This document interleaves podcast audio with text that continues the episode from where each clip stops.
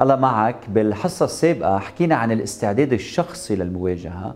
واليوم بدي أقدم بعض التوجيهات المهمة من أجل المواجهة الصحية والفعالة. جاهز؟ رح نقسم الحصة لحصتين لأنه أطول من غيرها. أولا بدي منك تختار الوقت المناسب والمكان المناسب. من المفضل أن تجلس مع الآخر وجها لوجه أفضل من التليفون أو ال Zoom أو ال FaceTime. اختار المكان الآمن والخاص ومش محل يلي فيه ضجة والناس فايتة وظاهرة. اتفق مع الآخر على الوقت الذي يناسب الجميع.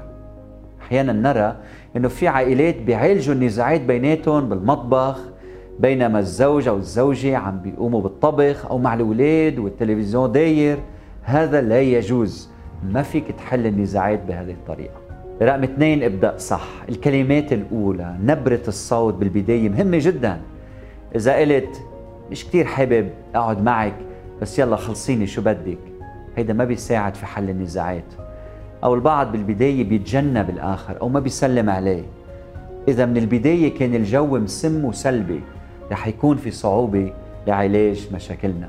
تذكر بأنه أنت يلي بتخلق الجو الذي تريده حتى ولو الآخر لا يحترمك ضع يدك الواثقة المحبة بيده وقل له أنا بقدر تعاونك. وبقدر استعدادك أنك تقعد معي حتى نتكلم. أو قل له ثانك يو لوقتك ولتعاونك. أو قل له التأس حلو اليوم والأحلى أنه رح نقعد مع بعض لنحكي عن هالمسألة العالقة. ونقطة أخيرة هنا ما تبدأ حديثك بالحل. على سبيل المثال ما تقول مرحبا شكرا لوقتك. أنا قررت أنه أفضل شيء للولاد أنه كل واحد منا يروح بطريق. هذا مضر جدا. رقم ثلاثة تمتع بحسن التعبير لأنه بالكلمة ممكن تبني الآخر أو تدمر حياة الآخر. شو المقصود بحسن التعبير؟ عندي لائحة بالأمور يلي بتساعدك. أولا ما تكون هجومي. خليني أعطيك مثل.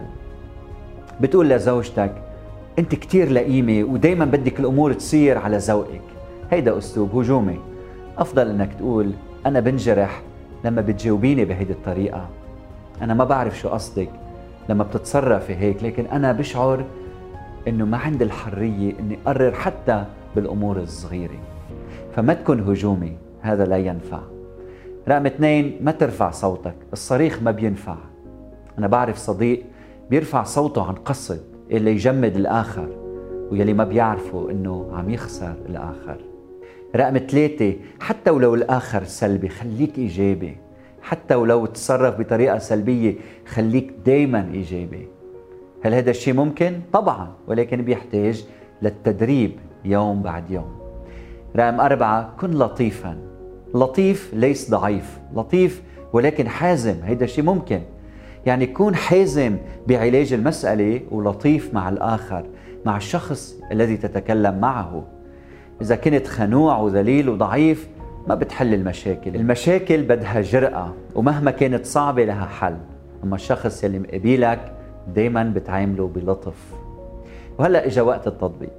إذا من هلأ للحصة المقبلة دخلت بنزاع ما تنسى أنك تختار الوقت والمكان المناسبين. ابدأ صح وليكن لك حسن التعبير. وبنلتقي من جديد.